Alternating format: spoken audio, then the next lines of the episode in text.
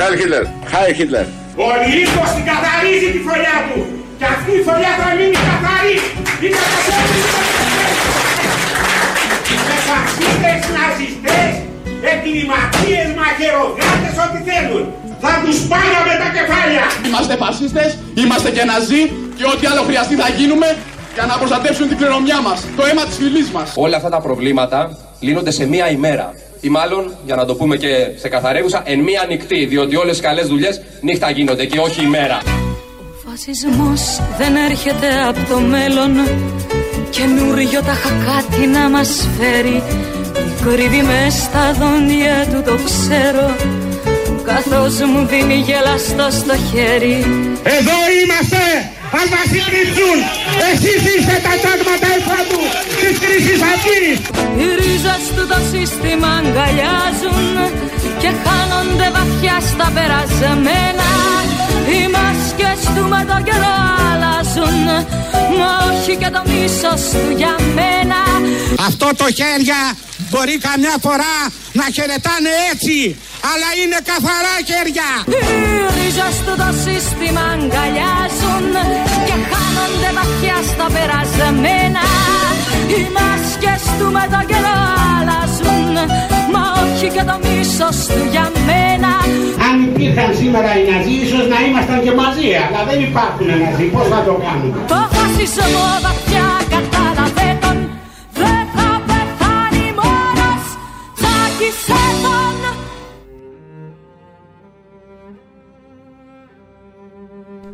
Κυρίες και κύριοι καλησπέρα σας. Ακούτε την εκπομπή Μουσική στο Celluloid.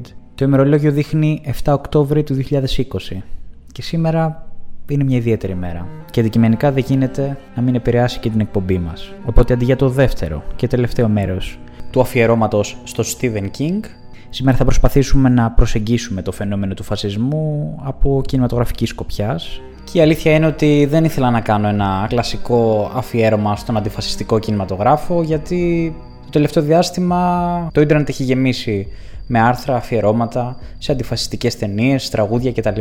Σήμερα θα προσπαθήσω να προσεγγίσω το φαινόμενο λίγο διαφορετικά και αντικειμενικά δεν γίνεται να ξεφύγω προφανώς από τη φόρμα αφιερώματος που σας περιέγραψα πριν λίγο, αλλά ας μας απασχολήσει αυτό στο δεύτερο μέρος της εκπομπής. Στην αρχή όμως θα ήθελα να δούμε την άλλη πλευρά του νομίσματος. Τη σκοτεινή. Υπάρχουν άραγε ταινίες που υμνούν το φασισμό, τον ναζισμό, την ιδεολογία της Χρυσής Αυγής. Α πέσει το intro και στη συνέχεια φορέστε τα ταξικά γυαλιά σας και ελάτε μαζί μου σε σκοτεινά κινηματογραφικά μονοπάτια.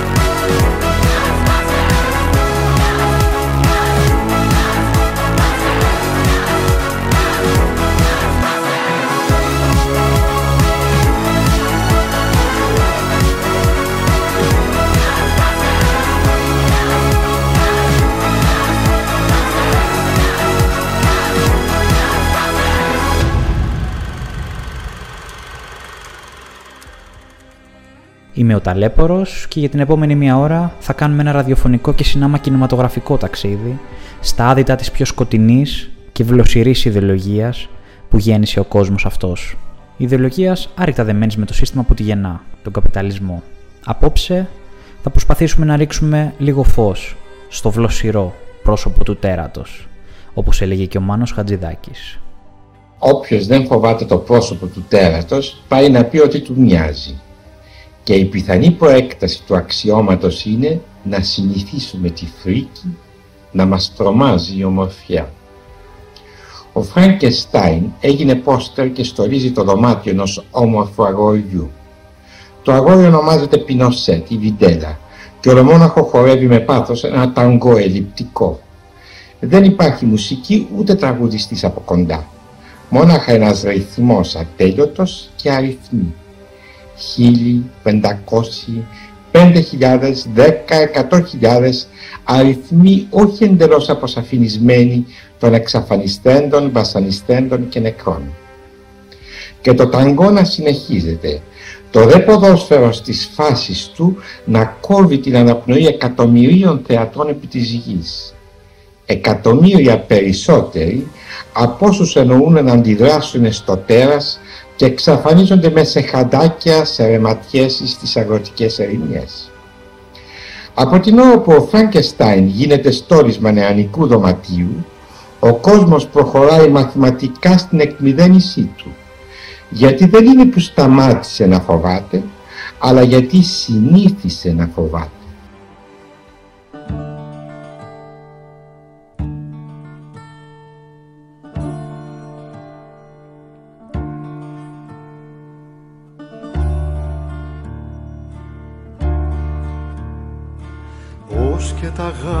Γάλματα κάνουνε άλματα Μ' αυτοί που ξέρουν δεν μιλάνε. Όλα τα πράγματα γίνονται θαύματα Κι οι νεκροκέφαλες γελάνε. Όλα τα πράγματα γίνονται θαύματα Κι οι νεκροκέφαλες γελάνε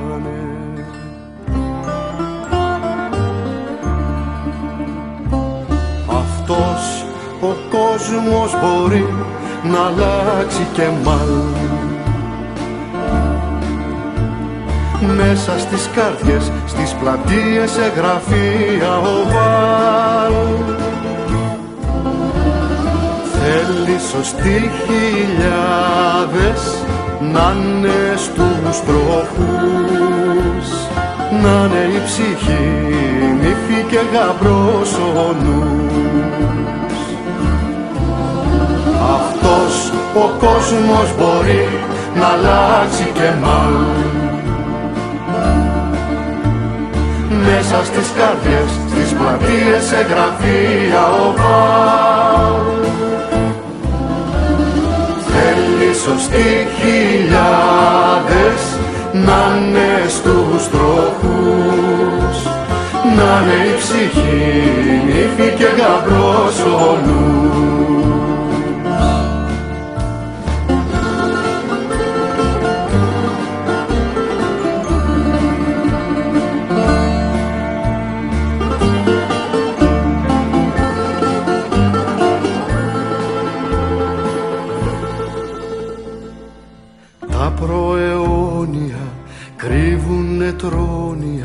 Που με μια έκρηξη αλλάζουν και οι θεούλιδες, οι καημενούλιδες γίνονται ντέμοντε κι αράζουν και οι θεούλιδες, οι καημενούλιδες γίνονται ντέμοντε κι αράζουν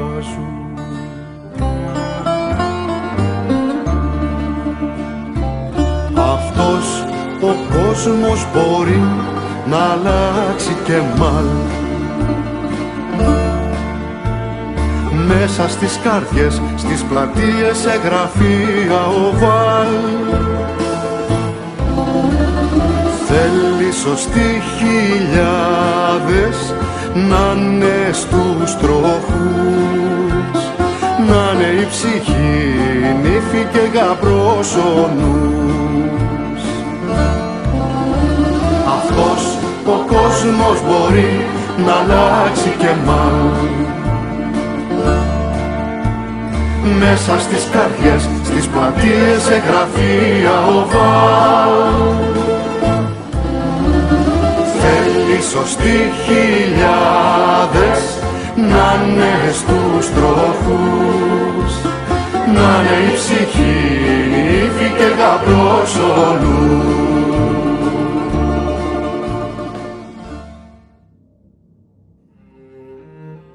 και μετά το Μάνο Χατζηδάκη και τον Μανώλη Ρασούλη με την ομολογουμένως πολύ έξυπνη απάντησή του προς τον Μάνο Χατζηδάκη ήρθε η ώρα να ξεκινήσουμε το κινηματογραφικό ταξίδι που σας υποσχέθηκα.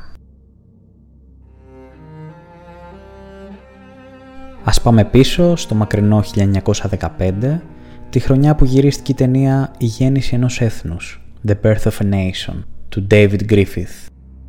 Ο David Griffith θεωρούταν από την εποχή του βοβού κινηματογράφου ο πατέρας της σκηνοθεσίας. Ήταν ο σκηνοθέτης που έδειξε το δρόμο στις οργανωμένες παραγωγές και στις επιτυχημένες ταινίες που άλλαξαν την εικόνα του κινηματογράφου. Ο αυταρχισμός και οι ιδιοτροπίες του ήταν μοναδικές. Το χειρότερο όμως ήταν ο ρατσισμός του. Απροκάλυπτος, κραυγαλαίος, στρατευμένος. Το 1908 σκηνοθέτησε την πρώτη του ταινία, Οι Περιπέτειες της Ντόλι, με πρωταγωνίστρια τη γυναίκα του Λίντα. Τα επόμενα χρόνια η φήμη του μεγάλωσε και έφτασε στο σημείο να κυρίζει και να σκηνοθετεί τέσσερις ταινίες τη βδομάδα, διάρκειας 15 λεπτών. Η μεγάλη μήκους ταινία Η Γέννηση ενός Έθνους ήταν μια ταινία επικών προδιαγραφών. Καθώς η φήμη του Γκρίθιφ αυξανόταν, μεγάλωναν και οι καλλιτεχνικές του φιλοδοξίες. Η ταινία αυτή ήταν μια ταινία διαφυσβήτητα και απροκάλυπτα ρατσιστική. Αντανακλώντας τις αξίες με τις οποίες μεγάλωσε ο Γκρίφιθ, διασκευή του μυθιστορήματος του Thomas Dixon, ο άνθρωπος της Κλάν, που εκδόθηκε το 1905, εγκομίαζε την Ku Klux Klan για το ρόλο της μετά τον εμφύλιο πόλεμο. Η ταινία αναφέρεται στα γεγονότα που προκάλεσαν τον Αμερικανικό εμφύλιο, τη δολοφονία του Αμπραάμ Λίνκον και τη δημιουργία της Κλάν. Η ιστορία περνάει μέσα από τις ζωές δύο οικογενειών των ΗΠΑ πριν τον εμφύλιο πόλεμο, μια οικογένεια της άρχουσας τάξης του Βορρά με αρχηγό τον Όστιν Στόνμαν και μια επίσης εξέχουσα οικογένεια από τον Νότο, με επικεφαλής τον συνταγματάρχη Μπεν Κάμερον. Οι νεαροί γη του Στόνμαν επισκέπτονται με καρδιότητα την οικογένεια των φίλων τους Κάμερον στη Νότια Καρολίνα. Μερικούς μήνες αργότερα, οι ζωές τους αλλάζουν και η φιλία τους δοκιμάζεται από τον Αμερικανικό εμφύλιο πόλεμο, καθώς ο Στόνμαν και ο Κάμερον πρέπει να ταχθούν σε αντίπαλα στρατόπεδα. Οι Αφροαμερικανοί παρουσιάζονται ω αντίθαση άγριοι που βίαζαν λευκές γυναίκες. Για να μην μολύνει το φιλμ του προσλαμβάνοντας μαύρους ηθοποιούς, ο Γκρίφιθ έβαλε λευκούς ηθοποιούς να βάφτουν μαύροι. Δεν ξέρω αν σας θυμίζει τίποτα αυτό.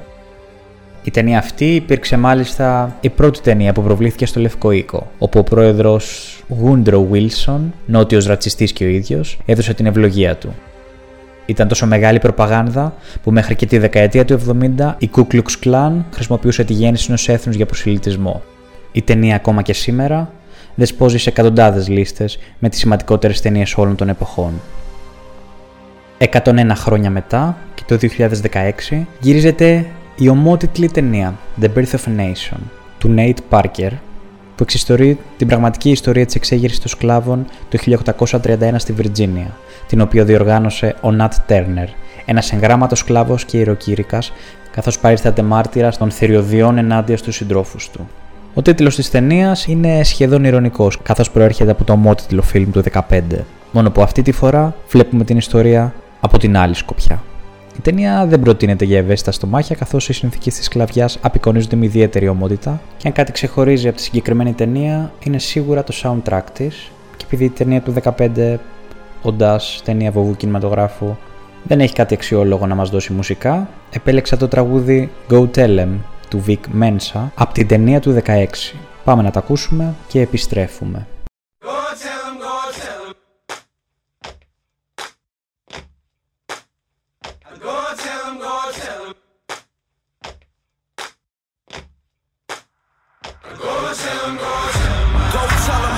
Tell what they don't tell them. We've been underwater since they threw us in the boat, selling cotton picking blues, rock and roll, railroad building, serving white America before we was dope dealing. Brick laid the birth of a nation, it's the rock.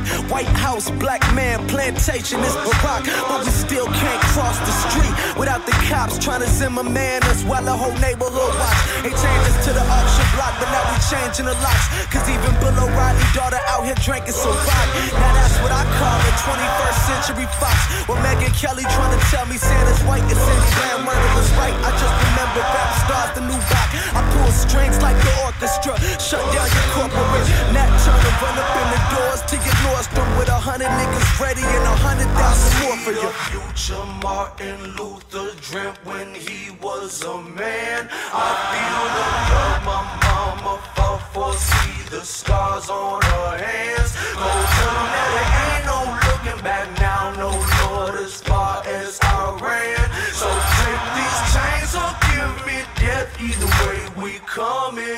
again. Stripped from your family reality. Belly of the beast to the grips of the tragedy. Couldn't touch my soul, so they whipped my anatomy. I rewrote the script when they thought they had mastered me. One, two, three, now I'm counting up the casualties. Mounting up the cavalry, riding with a massive beat. Shotgun shells show you God when they blasphemy. Running like a wolf when they send the dogs after me. Fighting for my freedom, yes, I had the audacity. Hanging from the trees, black blood on the leaves. Jumping overboard, black bodies in the sea. I die on my feet or I live on my knees. So you know I'm not begging if I say, nigga, please. I see the future Martin Luther dreamt when he was a man. I feel the love my mama fought for. See the scars on her hands. Go tell them that it ain't no looking back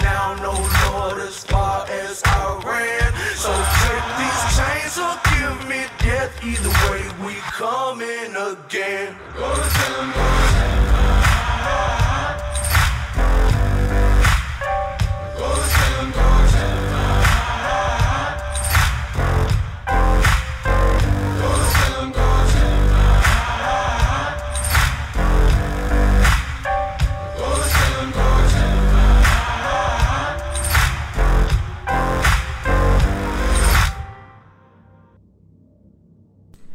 Και από την Ku Klux Klan του 1915 πάμε στην ναζιστική Γερμανία.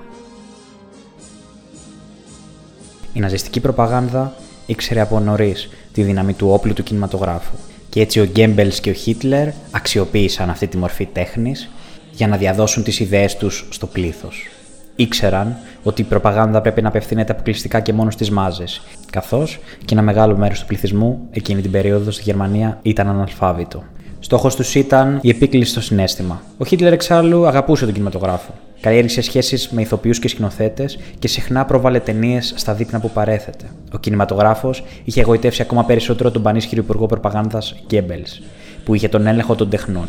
Ο Γκέμπελς έβλεπε ταινίες καθημερινά και συναναστρεφόταν με ανθρώπους του σινεμά.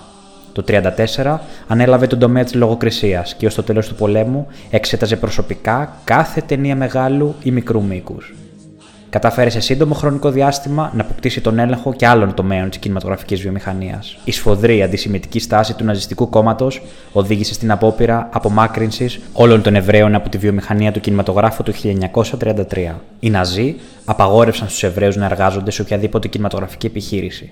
Αυτό επέσπευσε την ομαδική φυγή από τη χώρα μια σειρά ταλαντούχων ανθρώπων του κινηματογράφου, όπως ο Max Όφιλ και ο Billy Wilder. Όποιος είχε αριστερές ή προοδευτικές απόψεις, κινδύνευε εξίσου. Και πολλοί, μη Εβραίοι που δεν άντεχαν την πολιτική των Ναζί, εγκατέλειψαν τη χώρα.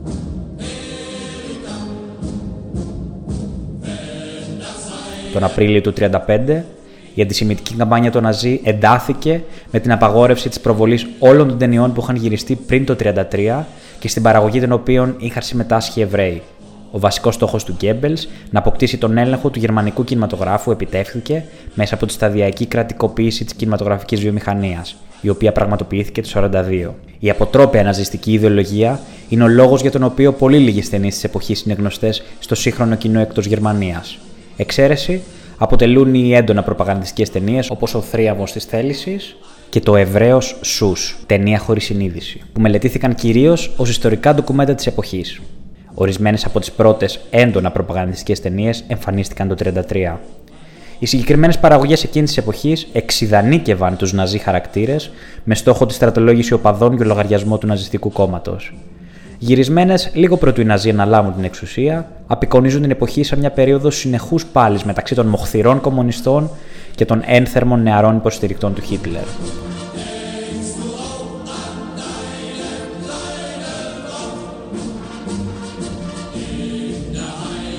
Οι πιο διάσημες από αυτές τις ταινίες με θέμα τους εχθρούς των Ναζί ήταν πέντε ταινίες αντισημιτικού περιεχομένου.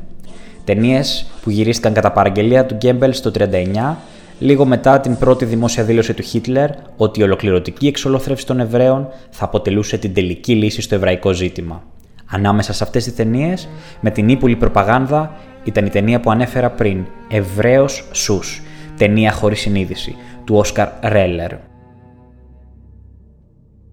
Η ταινία αποτελούσε ένα ιστορικό έπος που διαδραματιζόταν το 18ο αιώνα και βασιζόταν στο στερεότυπο του άρπαγα Εβραίου τοκογλύφου.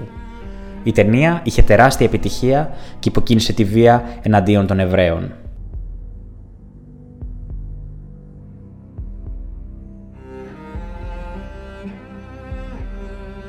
Ωστόσο, το πλέον αντιπροσωπευτικό δείγμα άμεσης προπαγάνδας και συγκοφαντικής αθλειότητα ενάντια στους Εβραίους αποτέλεσε το φιλμ Ο αιώνιος Εβραίος του 1940, με υπότιτλο Μια κινηματογραφική συνεισφορά στο πρόβλημα του παγκόσμιου Εβραϊσμού.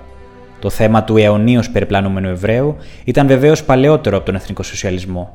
Συνδεόταν με το θρύλο του καταραμένου Αχάσβαρ, του Εβραίου που αρνήθηκε στο Χριστό να ξεκουραστεί, ενώ κουβαλούσε το σταυρό και τριγυρνούσε τον κόσμο χωρίς λύτρωση, μεταφέροντας μαζί του επιδημίες και καταστροφές. Στην προκειμένη περίπτωση, ένα μακροσκελές πρόγραμμα αναφερόταν με λεπτομέρειες στα δεινά που επιφέρει η εβραϊκή παρουσία, προετοιμάζοντας το θεατή. Σκηνές από τον γκέτο της Βαρσοβίας, που στο φιλμ παρουσιάζεται ως το πραγματικό βρώμικο και άθλιο σπίτι των Εβραίων, ενισχύονται από ερμηνευτικά σχόλια ότι οι Εβραίοι αρέσκονται να ζουν έτσι.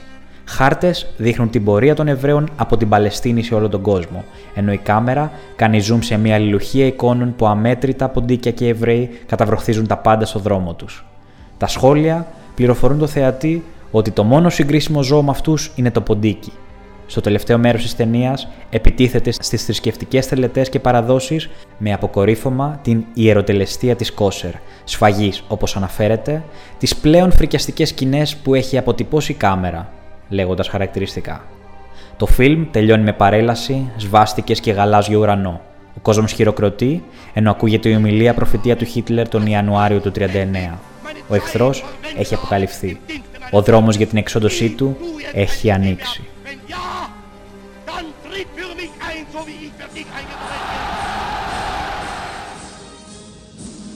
Το διάστημα μεταξύ 1933 και 1945 γυρίστηκαν εκατοντάδες προπαγανδιστικές ταινίες. Όμως μία είναι αυτή που έχει διχάσει πολλές φορές στο παρελθόν την κινηματογραφική κοινότητα. Ο λόγος για την ταινία Ο Θρίαμβος της Θέλησης της Λένι Ρίφενσταλ. Η Λένι Ρίφενσταλ είναι η πιο στενή συνεργάτη και βασική κινηματογραφίστρια και πιθανώς ερωμένη του Αδόλφου Χίτλερ. Η Ρίφενσταλ οπτικοποίησε τον ναζισμό. Παράλληλα, καθιέρωσε την αισθητική και τις τεχνικές τις οποίες γνωρίζουμε ακόμα και σήμερα. Έλεγε ότι έλκομαι από το ωραίο, ότι είναι απολύτως ρεαλιστικό, μια φέτα ζωής, ότι είναι σύνηθες, καθημερινό, δεν με ενδιαφέρει. Η σκηνοθέτης, η οποία γύριζε προπαγανδιστικά φιλμ υπέρ των Ναζί, σκηνοθέτησε τη δική της ταινία το 1934. Σε εκείνη καταγράφεται το συνέδριο του Ναζιστικού κόμματος στην Ιρεβέργη, το οποίο πραγματοποιήθηκε από τις 5 έως τις 10 Σεπτεμβρίου του 1934. Το συνέδριο αυτό ονομάστηκε αργότερα Συνέδριο της Ελευθερίας και της Ισχύως, Συνέδριο της Δύναμης και Νίκη της Θέλησης. Λίγους μήνες πριν, ο Χίτλερ είχε δώσει εντολή μαζικής δολοφονίας όλων των πολιτικών του αντιπάλων, ώστε να είναι η μοναδική πολιτική δύναμη στη χώρα. Ήταν η νύχτα των μεγάλων μαχαιριών, όπως έμεινε γνωστή στην ιστορία. Στην ταινία παρουσιάζονται σκηνές από την προετοιμασία και τη διεξαγωγή του συνεδρίου και των παρελάσεων, στο συνέδριο εμφανίζονται όλοι οι σημαντικοί παράγοντες του εθνικοσοσιαλισμού σε ομιλίες τους.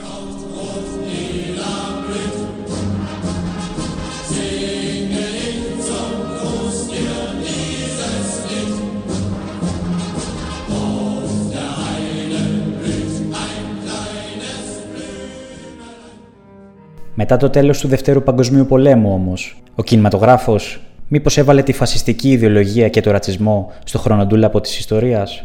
Ας ταξιδέψουμε στο όχι και τόσο μακρινό 1971 και να μιλήσουμε για την ταινία Goodbye Uncle Tom.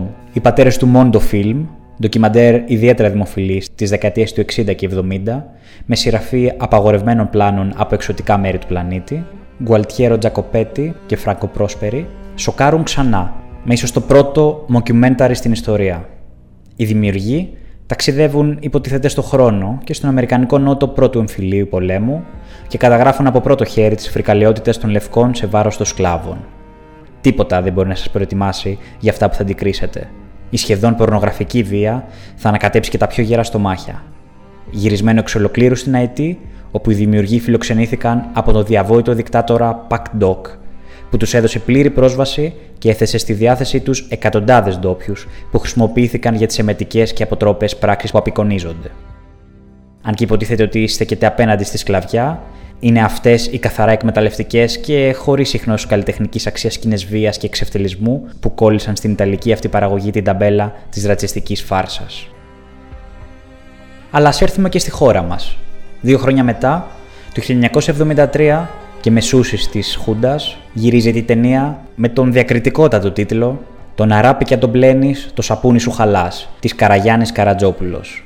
Τι να πρωτοσχολιάσουμε για αυτή την παραγωγή; Το ότι ο Κώστας Βουτσάς με blackface υποδίεται έναν Αφρικάνο μπάτλερ, ή το ότι την εποχή που πάνω από ένα εκατομμύρια Έλληνες είχαν φύγει μετανάστες σε Βέλγιο και Γερμανία στην Ελλάδα, κάποιοι έσπαζαν πλάκα με Αφρικάνου υπηρέτες; Όλα αυτά βέβαια ήταν λεπτομέρειες για το χουντικό καθεστώς που ενθάρρυνε και χρηματοδοτούσε αδρά τέτοια σκουπίδια που τόνιζαν μεταξύ άλλων την πλασματική ελληνική ανωτερότητα. Η αλήθεια είναι πως ο Κώστας Καραγιάννης επιχείρησε ένα επιδερμικό έστω σχόλιο πάνω στην ξενομανία των νεόπλητων Αθηναίων της εποχής, όμως ακόμα και αυτό παραγωνίζεται από τον ξέχυλο ρατσισμό. Είναι ίσως μία από τις χειρότερες κομμωδίες στο αίμνη του Κώστα Βουτσά, με παροχημένο story, διαλόγους που πολλές φορές σε κάνουν να νιώθεις άβολα και απανοτές κρυάδες. Δεκτό ότι η τέχνη κρίνεται με βάση την εποχή που δημιουργήθηκε και όχι με τα σημερινά δεδομένα. Δεν νομίζω πως ο Ζαμπέτα που τραγουδάει για τον Αράπη, το μαύρο, το σκύλο, τον Ταμ Ταμ Ταμ ήταν ρατσιστής, απλά εμπνέεται από μια πολύ γνωστή παροιμία που σήμερα δεν διανοείσαι καν να την ξεστομίσεις. Όμως, καλό θα ήταν όταν προβάλλεται σήμερα στην τηλεόραση να συνοδεύεται από ανάλογες ενδείξεις ή προειδοποιήσει. Ελληνικά Κυριακάτικα βράδια στο Star. Με λάμψες βεδουίνες Δεν είδε άσπρη μέρα. Έφτασε!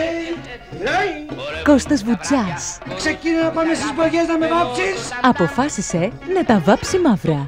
Ναι, ναι, εγώ από κοντό είμαι. Από κονγκό είμαι. Νίκος Ρίζος, Λεβέντη μου, πώς έγινες έτσι! Γιώργος Μοσχίδης. Οχοχο! Υπάρχει όμως ένα μικρό προβληματάκι. Ο Μοχάμετ ξεβάφει! Τον αράπη κι αν τον πλένεις. Έιουα, έιουα! Κυριακή στις 9 το βράδυ στο Star.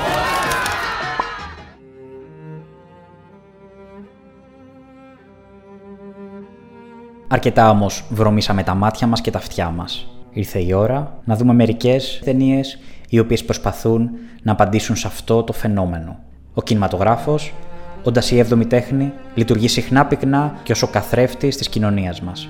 Κάθε πτυχή της ανθρώπινης δραστηριότητας μπορεί να κεντρήσει το ενδιαφέρον του καλλιτέχνη και επομένως ζητήματα όπως ο φασισμός και ο ρατσισμός, κάθε άλλο παρασυγκίνητο, να τον αφήσουν. Δεκάδες είναι οι σκηνοθέτες που έβαλαν το λιθαράκι τους προς αυτή την κατεύθυνση. Με πολλές γνωστές αλλά και άγνωστες ταινίες επιχείρησαν να κάνουν το δικό τους ρήγμα στο αυγό του φιδιού. Ταινίες όπως Ο Αληθινός Φασισμός του Μάικλ Ρομ, οι δημιουργίες του Φασμπίτερ, Ο Έλληνας Γείτονας το 69 και Ο Φόβο τρώει τα σωθικά του 74, αλλά και νεότερες προσπάθειες όπως τα μαθήματα Αμερικανικής Ιστορίας του 98, το Μίσος του 94, αλλά και η υπέροχη Λευκή Κορδέλα του 2009 του Μάικλ Χάνεκε αποτελούν κλασικές ταινίες του είδους. Προφανώς, οι ταινίες είναι τόσες πολλές που δεν μπορούν να χωρέσουν σε ένα μονόωρο ούτε καν ένα τρίωρο αφιέρωμα στον αντιφασιστικό κινηματογράφο. Στο απόψινό αφιέρωμα θα ήθελα απλά να κάνω αναφορά σε μερικές από τις αγαπημένες μου αντιφασιστικές ταινίες, γνωστές και άγνωστες για κάποιους, και είμαι σίγουρος ότι αν ανατρέξετε στις δεκάδες λίστες που μπορείτε να βρείτε στο διαδίκτυο, θα ανακαλύψετε πάρα πολλά διαμάντια ενάντια στο φασισμό και το ρατσισμό. Εξάλλου, ο λόγος του σημερινού αφιερώματος είναι αυτός. Να σας δώσει το έναυσμα, να ψάξετε και μόνοι σας και να παρακολουθήσετε μερικές από αυτές τις ταινίες. Sing it up, mister. Hear what I say, sir. Yeah, yeah, Yeah. Get your hands in the air, sir. Woo. Yeah. Then you will get no hurt, mister. No, no, no. I said yeah. I said yeah.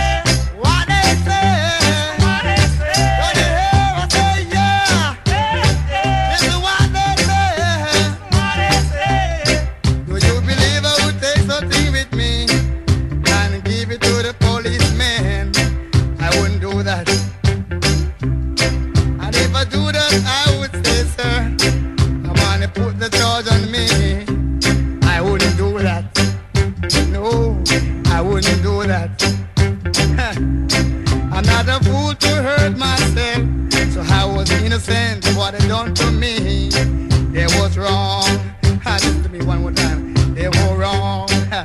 Oh yeah, give it to me one time. Give it to me two times. Give it to me three times. Yeah. Give it to me four times.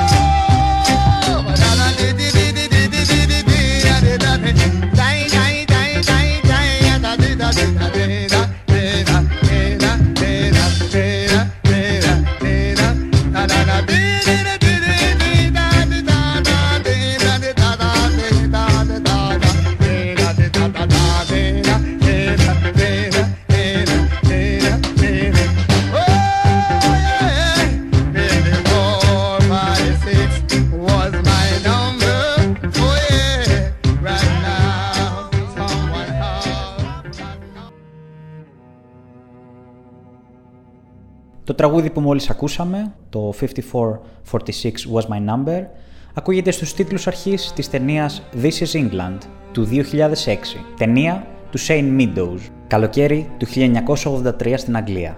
Ο 12χρονος Σον, ένα παιδί από φτωχή οικογένεια, που έχασε τον πατέρα του στον πόλεμο των Falkland. Δεν έχει φίλους και τώρα που κλείσαν τα σχολεία θα βρει καταφύγιο στην τοπική συμμορία της πόλης, όπου τα μέλη της θα τον κάνουν να νιώσει ότι ανήκει κάπου. Θυμάστε κάποια παιδιά της Αγγλίας, κυρίως με εξυρισμένα κεφάλια της δεκαετίας του 60, τους περίφημους skinheads. Έχει τρομερό πολιτικό και κοινωνικό ενδιαφέρον η μεταλλαγή αυτών των παιδιών από παιδιά της διαμαρτυρίας σε φασιστικές μαριονέτες και κυνηγούς μεταναστών. Τα παιδιά αυτά, εργάτε σε δεύτερες δουλειές, ναυπηγεία, εργοστάσια, μεταφορές κτλ., κάτοικοι φτωχών συνοικιών, παιδιά όλων των χρωμάτων και όλων των εθνικοτήτων που ζούσαν στην Αγγλία, αντιδρώντας στην αντιλαϊκή πολιτική της Θάτσερ, σχημάτισαν ομάδες με στρατιωτική πειθαρχία. Ομάδες που αμφισβητούσαν το σύστημα. Ορφανά όμως από πολιτική καθοδήγηση και έχοντας τεράστια ιδεολογικά κενά, μέσα σε ελάχιστο χρονικό διάστημα μετεξελίχθηκαν σε ασπίδες και στρατιώτες του συστήματος. Έγιναν ο φόβος και ο τρόμος των μεταναστών. Έγιναν η Χρυσή Αυγή της Αγγλίας. Το φυτόριο του φασισμού. Η ταινία του Windows προσπαθεί και πετυχαίνει αρκετά να αποκαλύψει τους λόγους και τις αιτίες αυτής της μεταλλαγής. Τα λαϊκά στρώματα, όταν είναι πολιτικά απληροφόρητα, αμόρφωτα και ανώριμα, πέφτουν μοιραία στα χέρια των επιτίδιων και μετατρέπονται από δυνατή αγωνιστική δύναμη σε όπλο του συστήματος, σε εκτελεστικά όργανα φασιστικών μεθόδων και ιδεολογιών. Η πολιτικά ανώριμη εργατική τάξη στρέφεται εναντίον του εαυτού της. Δέχεται να υπηρετήσει εθνικιστικές και φασιστικές ιδεολογίες. Δύο χρόνια αργότερα, το 2008, βγαίνει στις γερμανικές αίθουσες η ταινία Die Welle, το κύμα, του Dennis Gansen. Ένας καθηγητής, μία τάξη, ένα project για την απολυταρχία. Τα συστατικά είναι απλά και η προσέγγιση παρομοίως. Το κοκτέιλ όμως είναι τόσο δυνατό που μοιάζει αδύνατο να αποτύχει. Η μετάβαση από τον προβληματισμένο Μεσήλικα που μισεί την ιδέα να αγγίξει το θέμα και τα «Οι Ναζί ήταν χάλια, το καταλάβαμε» σχόλια των μαθητών, μέχρι τις επιδρομές στην πόλη και το χαιρετισμό της ομάδας. Ο τρόπος που ξεδιπλώνεται το σενάριο μοιάζει τόσο παρανοϊκός και τόσο πραγματικός στην ίδια στιγμή. Ίσως επειδή κάπου, κάπως, κάτι παρόμοιο έχετε ακούσει να έχει συμβεί. Ίσως επειδή η ταινία είναι τοποθετημένη στη Γερμανία. Ή ίσως επειδή το κεντρικό κόνσεπτ είναι ένα πραγματικό γεγονός. Σε κάθε περίπτωση, εδώ δεν υπάρχει χώρος για πολλαπλές αναγνώσεις ή βαθύτερα νοήματα. Ό,τι έχει να σου πει Το Κύμα, σου το λέει κατάμουτρα και σε αφήνει να αναλογιστείς στα υπόλοιπα. Κοιτώντας τη αποστασιοποιημένα, ίσως δεν είναι και η καλύτερη ταινία του αφιερώματος, όμως είναι από τις πιο ουσιαστικές. Και μπορεί να έχουν ειπωθεί πολλά για αυτή την ταινία και ίσως χρήζει βαθύτερης συζήτησης για το πώς καταπιάνεται με το θέμα. Όμως αναμφίβολα είναι μια από τις πιο άμεσες και πιο ουσιαστικές ταινίες που έχουν γυριστεί με αυτό το θέμα. Το πείραμα του καθηγητή ήταν να μεταφέρει μέσα στην τάξη του Λυκείου, στο οποίο διδάσκει τους νόμους, την καθημερινότητα και τις αξίες της σημερινής γερμανικής καπιταλιστικής κοινωνίας. Τίποτα άλλο. Ό,τι ισχύει έξω στην κοινωνία. Έστεψε λοιπόν τον εαυτό του αρχηγό, μετά από τη λογική εκλογή του από τους μαθητές πολίτες. Ποιος άλλος θα μπορούσε λογικά να είναι ο αρχηγός. Σας λέει τίποτα το δικό μας ποιον θεωρείται ικανότερο πρωθυπουργό; Και επέβαλε τους όρους του. Όρους που προκύπτουν από τα πράγματα. Το πρώτο που απέτησε ήταν επακοή και πειθαρχία. Απαραίτητες και λογικές προποθέσει για μια κοινωνία η οποία πρέπει να λειτουργήσει πάνω σε δοσμένες και απαραβίαστες αρχές και κατευθύνσεις. Στη συνέχεια, πόνταρε στην ψυχολογία. Τόνισε την ιδιαιτερότητα της τάξης, την εξυπνάδα, τον πατριωτισμό της σε σύγκριση με άλλες τάξεις του σχολείου, κοινωνία. Και ζήτησε από αυτούς τους μαθητές αυτό το ξεχωριστό που τους διακρίνει, να φαίνεται με την πρώτη ματιά. Δεν είναι κρίμα να κρύβεται; Αφήστε που αυτό σας δίνει και κύρος.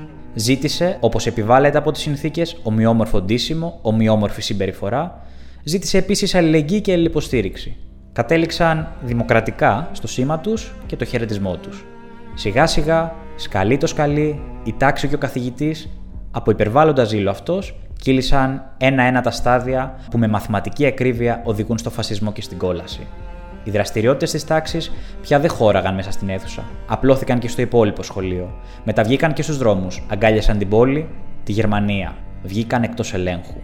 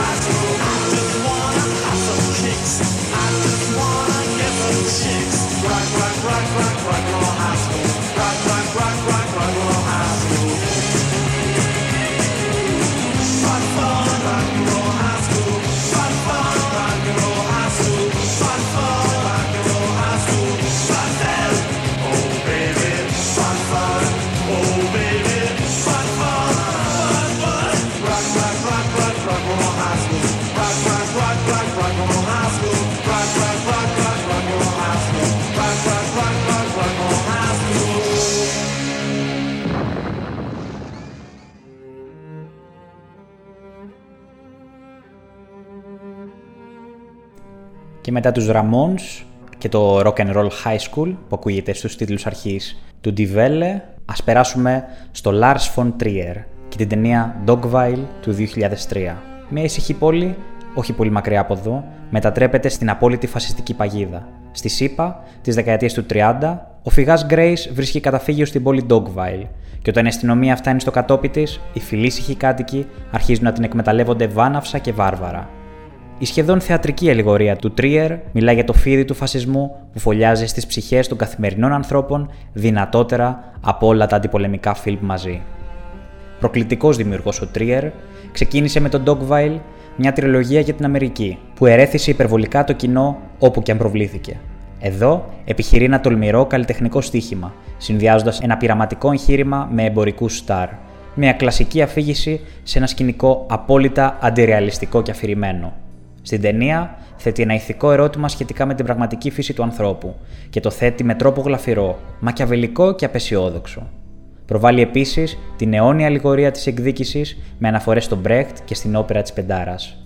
Εκεί που πρωτοτυπεί είναι στο ότι στείνει το ηθικό και μελοδραματικό του μύθο σε ένα κλειστό στούντιο με θεατρικό φωτισμό, σε ένα μαύρο πάτωμα σημαδεμένο με γραμμές από κοιμωλία και με λίγα έπιπλα διάσπαρτα στο χώρο. Δεν πρόκειται όμως για κινηματογραφημένο θέατρο. Κάθε άλλο.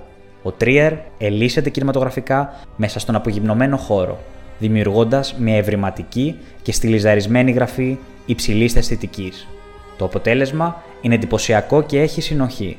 Μπορεί μάλιστα να συγκλονίσει το θεατή όχι μόνο χάρη στην εξέχουσα ερμηνεία της Νικόλ Κίτμαν, αλλά και όλων των άλλων εξαιρετικών ηθοποιών. Ο Τρίερ αποφάσισε να αντίσει την ταινία με κομμάτια του Βιβάλντι, που εναρμονίζονται απόλυτα με το θεατρικό σκηνικό και τις μπρεχτικές ερμηνείες.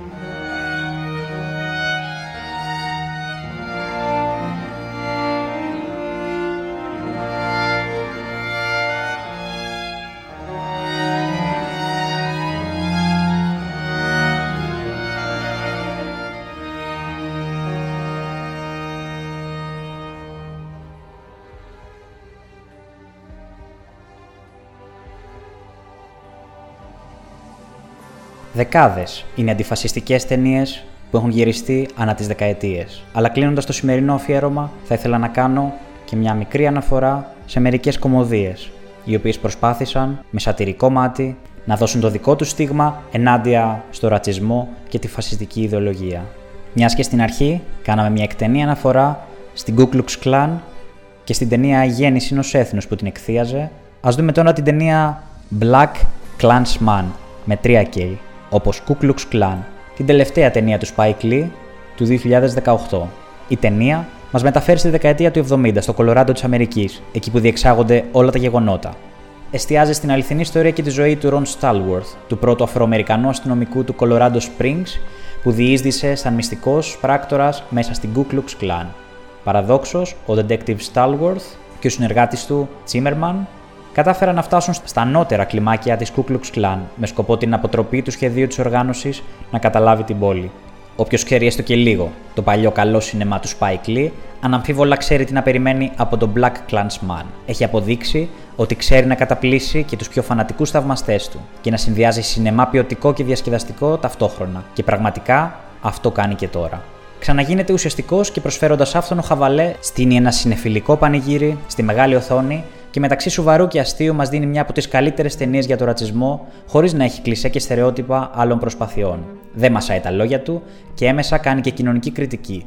Όπως και σε όλες σχεδόν τις ταινίες του, έχουμε και εδώ ένα κεντρικό ήρωα, ο οποίος επιζητά εκδίκηση χωρίς να το τραβάει στα άκρα. Πιστός στα τρικ του και τα σήματα κατατεθέν του με γκρο πλαν, απότομη αλλαγή εικόνων και ιδιαίτερο χιούμορ, αλλά και το κυριότερο εξαιρετικούς διαλόγους, ο Spike Lee επέστρεψε δυναμικά με ένα πολύ ωραίο τρόπο.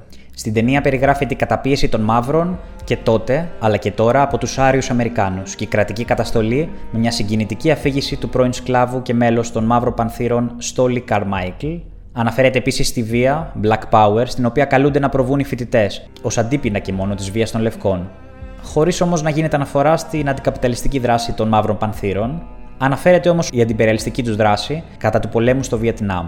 Η ταινία Κάνει αισθητό το αντιρατσιστικό και αντιφασιστικό της ιδεώδες, χωρίς όμως να καταπιάνεται σε κανένα σημείο δυστυχώς με τη γεννησιουργό αιτία του, που είναι το ίδιο το σύστημα. Η ταινία έχει μια συγκινητική σκηνή που χορεύουν οι δύο πρωταγωνιστές υπό τους ήχους του τραγουδιού Too Late Turn Back Now από τους Cornelius Brothers and Sister Rose.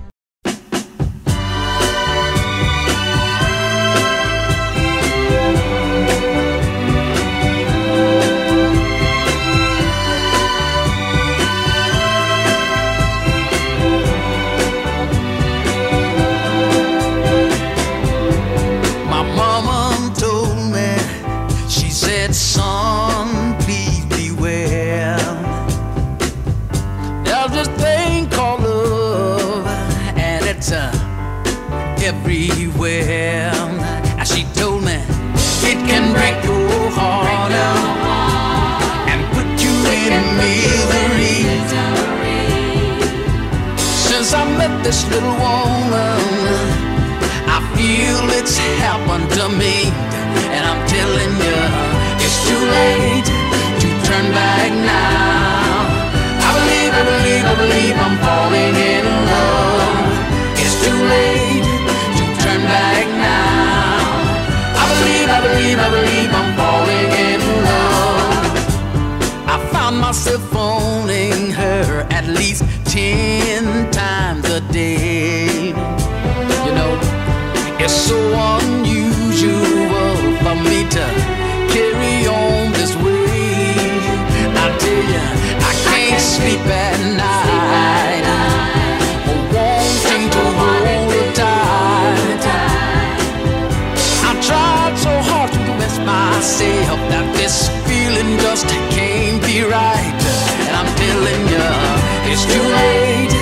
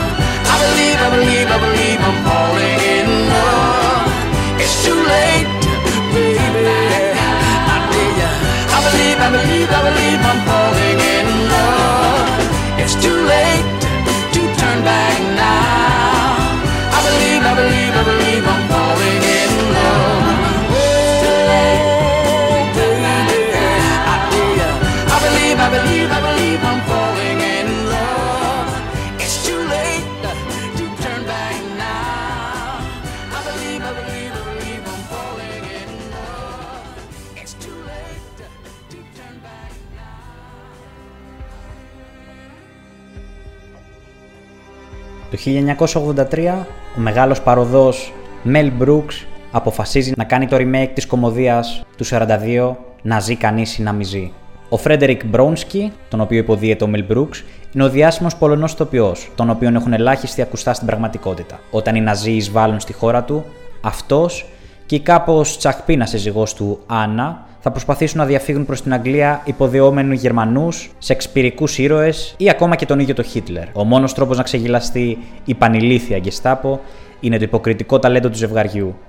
Αν και η original ταινία του 42 είναι σαφώς ανώτερη από τη μεταγενέστερη του Mel Brooks, και αυτό γιατί μιλάμε για μια κομμωδία για το Χίτλερ και μάλιστα γυρισμένη στην περίοδο του Β' Παγκοσμίου Πολέμου. Πράγμα το οποίο δεν ήταν απλά συνηθιστό, αλλά κάτι που σόκαρε μερικούς. Κι όμως, ο σκηνοθέτης Ernst Lubitsch, εβραϊκής καταγωγής Γερμανός, που το 22 μετακόμισε στο Hollywood, κατάφερε με την ταινία αυτή το κατόρθωτο. Παρ' όλα αυτά, εγώ θέλω να μείνω στο remake του Mel Brooks. Αδιαμφισβήτητα, όχι την καλύτερη ταινία του. Αν με ρωτήσετε, η καλύτερη ταινία του κατ' εμέ είναι το Frankenstein Jr. Αλλά αυτό είναι για ένα άλλο επεισόδιο. Μουσικά νούμερα, αγωνιώδεις καταδιώξεις, λαμπερές τουαλέτες και οπλοπολιβόλα. Θεατρίνοι και εσές γίνονται ένα κουβάρι για να νικήσει στο τέλος η ομάδα των θεατρίνων. Γιατί το θέατρο είναι μια μεγάλη κατάφαση στη ζωή. Όταν η ιστορία στείνει μια τόσο φρικαλέα φάρσα όσο ο δεύτερος Παγκόσμιος Πόλεμος, το θέατρο απαντά με το βροντερό γέλιο της φαρσοκομωδίας. Εδώ βέβαια κάποιος μπορεί να ρωτήσει, μπορεί το γέλιο να νικήσει τα τάγκς. Ο Μέλ Μπρούξ με το έργο του απαντά ναι. Σε μια σκηνή της ταινίας που ο Φρέντερικ Μπρόνσκι υποδίεται το Χίτλερ πάνω στη σκηνή, τραγουδάει το πανθομολογουμένο επιτυχημένο σατυρικό τραγούδι All I want is peace.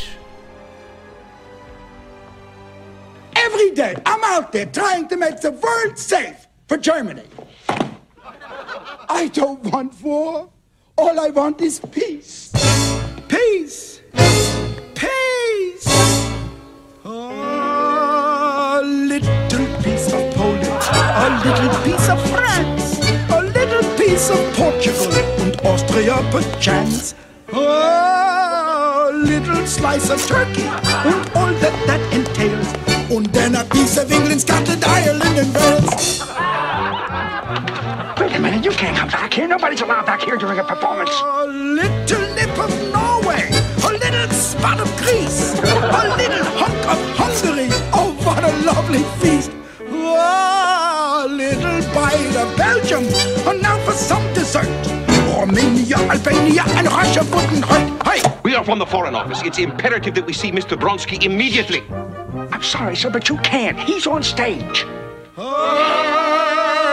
little piece of Poland, a little piece of France, a little piece of India, and Pakistan perchance. Oh, Why did it come down? Και φτάνοντας σιγά σιγά στο τέλος του απόψινού αφιερώματος, δεν γίνεται να μην κάνουμε μία αναφορά και στην τεράστια κομμωδία του Charlie Chaplin ο Μεγάλος Δικτάτορ. Η πρώτη καθ' ολοκληρία ομιλούσα ταινία που σκηνοθέτησε ο Τσάπλιν το 1940, μια από τις πρώτες αντιναζιστικές, αντιφασιστικές κινηματογραφικές παραγωγές που βγήκαν από το Hollywood. Κυκλοφόρησε 1,5 περίπου χρόνο πριν από τον βομβαρδισμό του Pearl Harbor και την είσοδο της Αμερικής στον πόλεμο. Οι κριτικοί δεν καλωσόρισαν την ταινία όταν πρώτο βγήκε. Κάποιοι εκτίμησαν την πολιτική της θέση ως πέρα από το δέον σοβαρή, ενώ κάποιοι άλλοι ως μη αρκούντο σοβαρή. Παρά τα αυτά, ο μεγάλος δικτάτορ υπήρξε τεράστια εμπορική επιτυχία, κύρια οφειλόμενη στην συνεχώς αυξανόμενη δημοτικότητα του δημιουργού της ως κινηματογραφικού στάρ. Ο Τσάρλι Τσάπλιν με εμφυτεμένη ανέκαθεν στο έργο του κοινωνική και πολιτική συνείδηση, πραγματοποίησε κατά τη διάρκεια του Δευτέρου Παγκοσμίου Πολέμου σειρά πολιτικών ομιλιών, στις οποίες ανοιχτά στήριζε τη Σοβιετική Ένωση. Το γεγονός αυτό τον κατέστησε υποψήφιο στις θέσεις της εμπροστοφυλακής, μάλιστα, στη μεταπολεμική, μακαρθική μαύρη λίστα των ανθρώπων της τέχνης και της διανόησης, που συνέβαλαν στην προβολή του κομμουνισμού μέσα από τον κινηματογράφο. Τα γυρίσματα της ταινίας ξεκινούν το 1937, όταν ακόμα δεν έχει αποκαλυφθεί ούτε το ένα χιλιοστό του εγκληματικά κτηνόδους προσώπου του ναζισμού. Ο ίδιος ο Τσάπλιν δήλωσε ότι αν γνώριζε ή μπορούσε να διανοηθεί την πραγματική διάσταση της ναζιστικής θηριωδίας, δεν θα τολμούσε ποτέ να διακομωδήσει τη δολοφονική της παράνοια. Σύμφωνα με τα ντοκουμέντα από τη διαδικασία παραγωγής της ταινίας, ο Τσάπλιν αισθανόταν όλο και πιο άβολα σατυρίζοντας τον Χίτλερ, όσο περισσότερο άκουγε τι γινόταν στην Ευρώπη. Λέγεται ότι η εισβολή στη Γαλλία τον έσπρωξε να αλλάξει την ταινία και να συμπεριλάβει σε αυτήν την περίφημη ομιλία του τέλους. Λέγεται ότι ο Τσάπλιν άρχισε να συνειδητοποιεί ότι θα μπορούσε να κάνει χρήση της ιδιότητας, της ομοιότητάς του με τον Χίτλερ για να επιτεθεί στην ναζιστική πολιτική του Χίτλερ, όταν ο στενός του φίλος, σκηνοθέτης και παραγωγός Αλεξάνδερ Κόρντα, παρατήρησε ότι η κινηματογραφική περσόνα του Σαρλό, ο Αλίτη, θύμιζε πολύ το Χίτλερ, ιδιαίτερα στο μουστάκι. Ο Τσάπλιν, στην κινηματογραφική του μυθοπλασία, ερμηνεύει διπλό ρόλο. Τον Χίγκελ, το δεσποτικό γεμόνα της Τομανίας, σάτυρα του Χίτλερ μέσα από τη ρητορική και το μανιερισμό του, και έναν τροπαλό, Εβραίο κουρέα με αμνησία, που επιστρέφει στην πατρίδα του από τα χαρακόμματα του Πρώτου Παγκοσμίου Πολέμου, μετά από 20 χρόνια παραμονής σε Βρετανικά νοσοκομεία. Στην πατρίδα Τομανία όμως όλα έχουν αλλάξει, καθώς ο δικτάτορας Χίνκελ, ολόιδιος ο Εβραίος Κουρέας, βάζει πλώρη για να κατακτήσει στρατιωτικά όλο τον κόσμο, έχοντας ήδη ξεκινήσει αντισημιτικά πογκρόμ. Η εκπληκτική ομοιότητα του Κουρέα με τον δικτάτορα θα γίνει η αιτία τρομερών παρεξηγήσεων. Η σκηνή που ο Τσάπλιν χορεύει μπαλέτο με την υδρόγειο συνιστά μια από τις σημαντικότερες σκηνές στην ιστορία του κινηματογράφου, ενώ η καταλητική ομιλία μνημονεύεται για το ανθρωπιστικό της μήνυμα. Στις 15 Οκτωβρίου του 40 έγινε η πρεμιέρα της ταινίας. Της ισχυρής, λόγω της παιδικότητάς της, σάτυρας Ευρωπαίων δικτατόρων της εποχής που ήταν πολλοί, πάρα πολλοί εκείνη την περίοδο. Ο Χίτλερ και ο Μουσολίνη απαγόρευσαν την προβολή της. Στην Ισπανία η ταινία πρωτοπροβλήθηκε μόνο μετά το θάνατο του Φράγκο το 1975. Παρά το μποϊκοτάζ, το φιλμ προβλήθηκε σε γερμανικό ακροατήριο κάπου στα κατεχόμενα Βαλκάνια, μία και μοναδική φορά. Μέλη αντιστασιακής οργάνωσης αντικατέστησαν την κόπια μιας κομμωδίας που πρόβαλε στρατιωτικό σινεμά με μια κόπια της ταινίας Ο Μεγάλος Δικτάτορ, που εισήγαγαν από την Ελλάδα και έτσι μια ομάδα Γερμανών στρατιωτών είχε την ευκαιρία να δει την ταινία. I'm sorry. But I don't want to be a, an emperor. That's not my business. I don't want to rule or conquer anyone. I should like to help everyone if possible. Jew, Gentile, black man, white. We all want to help one another. Human beings are like that. We want to live by each other's happiness, not by each other's misery. We don't want to hate and despise one another. In this world there's room for everyone, and the good earth is rich and can provide for everyone. Way of life can be free and beautiful, but we have lost the way. Greed has poisoned men's souls, has barricaded the world with hate, has goose-stepped us into misery and bloodshed. We have developed speed, but we have shut ourselves in. Machinery that gives abundance has left us in want. Our knowledge has made us cynical, our cleverness hard and unkind. We think too much and feel too little. More than machinery, we need humanity. More than cleverness, we need kindness and gentleness. Without these qualities, life will be violent, and all will be lost. The aeroplane and the radio have brought us closer together. The very nature of these inventions cries out for the goodness in men, cries out for universal brotherhood, for the unity of us all. Even now, my voice is reaching millions throughout the world, millions of despairing men, women, and little children, victims of a system that makes men torture and imprison innocent people. Those who can hear me, I say, do not despair. The misery that is now upon us is but the passing of greed, the bitterness of men who fear the way of human progress. The hate of men will pass, and dictators die, and the power they took from the people will return to the people. And so long as men die, liberty will never perish. Soldiers, don't give yourselves to brutes, men who despise you, enslave you, who regiment your lives, tell you what to do, what to think, or what to feel, who drill you, diet you, treat you like cattle, use you as cannon fodder. Don't give yourselves to these unnatural men, machine men with machine minds and machine hearts. You are not machines, you are not cattle, you are men. You have the love of humanity in your hearts. You don't hate, only the unloved hate, the unloved and the unnatural. Soldiers, don't fight for slavery, fight for liberty. In the 17th chapter of St. Luke it is written, the kingdom of God is within man, not one man nor a group of men, but in all men, in you. You, the people, have the power. The power to create machines, the power to create happiness. You, the people, have the power to make this life free and beautiful, to make this life a wonderful adventure. Then in the name of democracy, let us use that power. Let us all unite. Let us fight for a new world, a decent world, that will give men a chance to work, that will give youth a future and old age a security. By the promise of these things, brutes have risen to power, but they lie. They do not fulfill that promise. They never will. Dictators free themselves, but they enslave the people. Now let us fight to fulfill that promise. Let us fight to free the world, to do away with national barriers, to do away with greed, with hate and intolerance. Let us fight for a world of reason, a world where science and progress will lead to all men's happiness. Soldiers, in the name of democracy, let us all unite!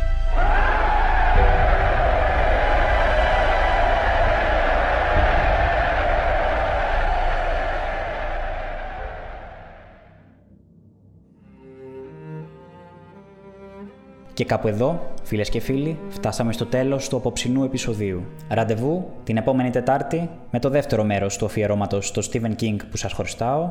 Τις εκπομπές μας τις ακούτε live από το σταθμό Νίκο Στέρεο, τις Τετάρτες στι 10 το βράδυ και μετά μπορείτε να τις βρείτε ηχογραφημένες στο Mixcloud του σταθμού, στην ενότητα αρχείο του site, αλλά και στο κανάλι Ταλέπορος στο YouTube. Θα κλείσουμε όπως ξεκινήσαμε με το φασισμό. Αυτή τη φορά σε εκτέλεση Πολυξένης Καράκογλου. Μέχρι την επόμενη φορά να περνάτε καλά και να βλέπετε ταινίες. Γεια χαρά σε όλους.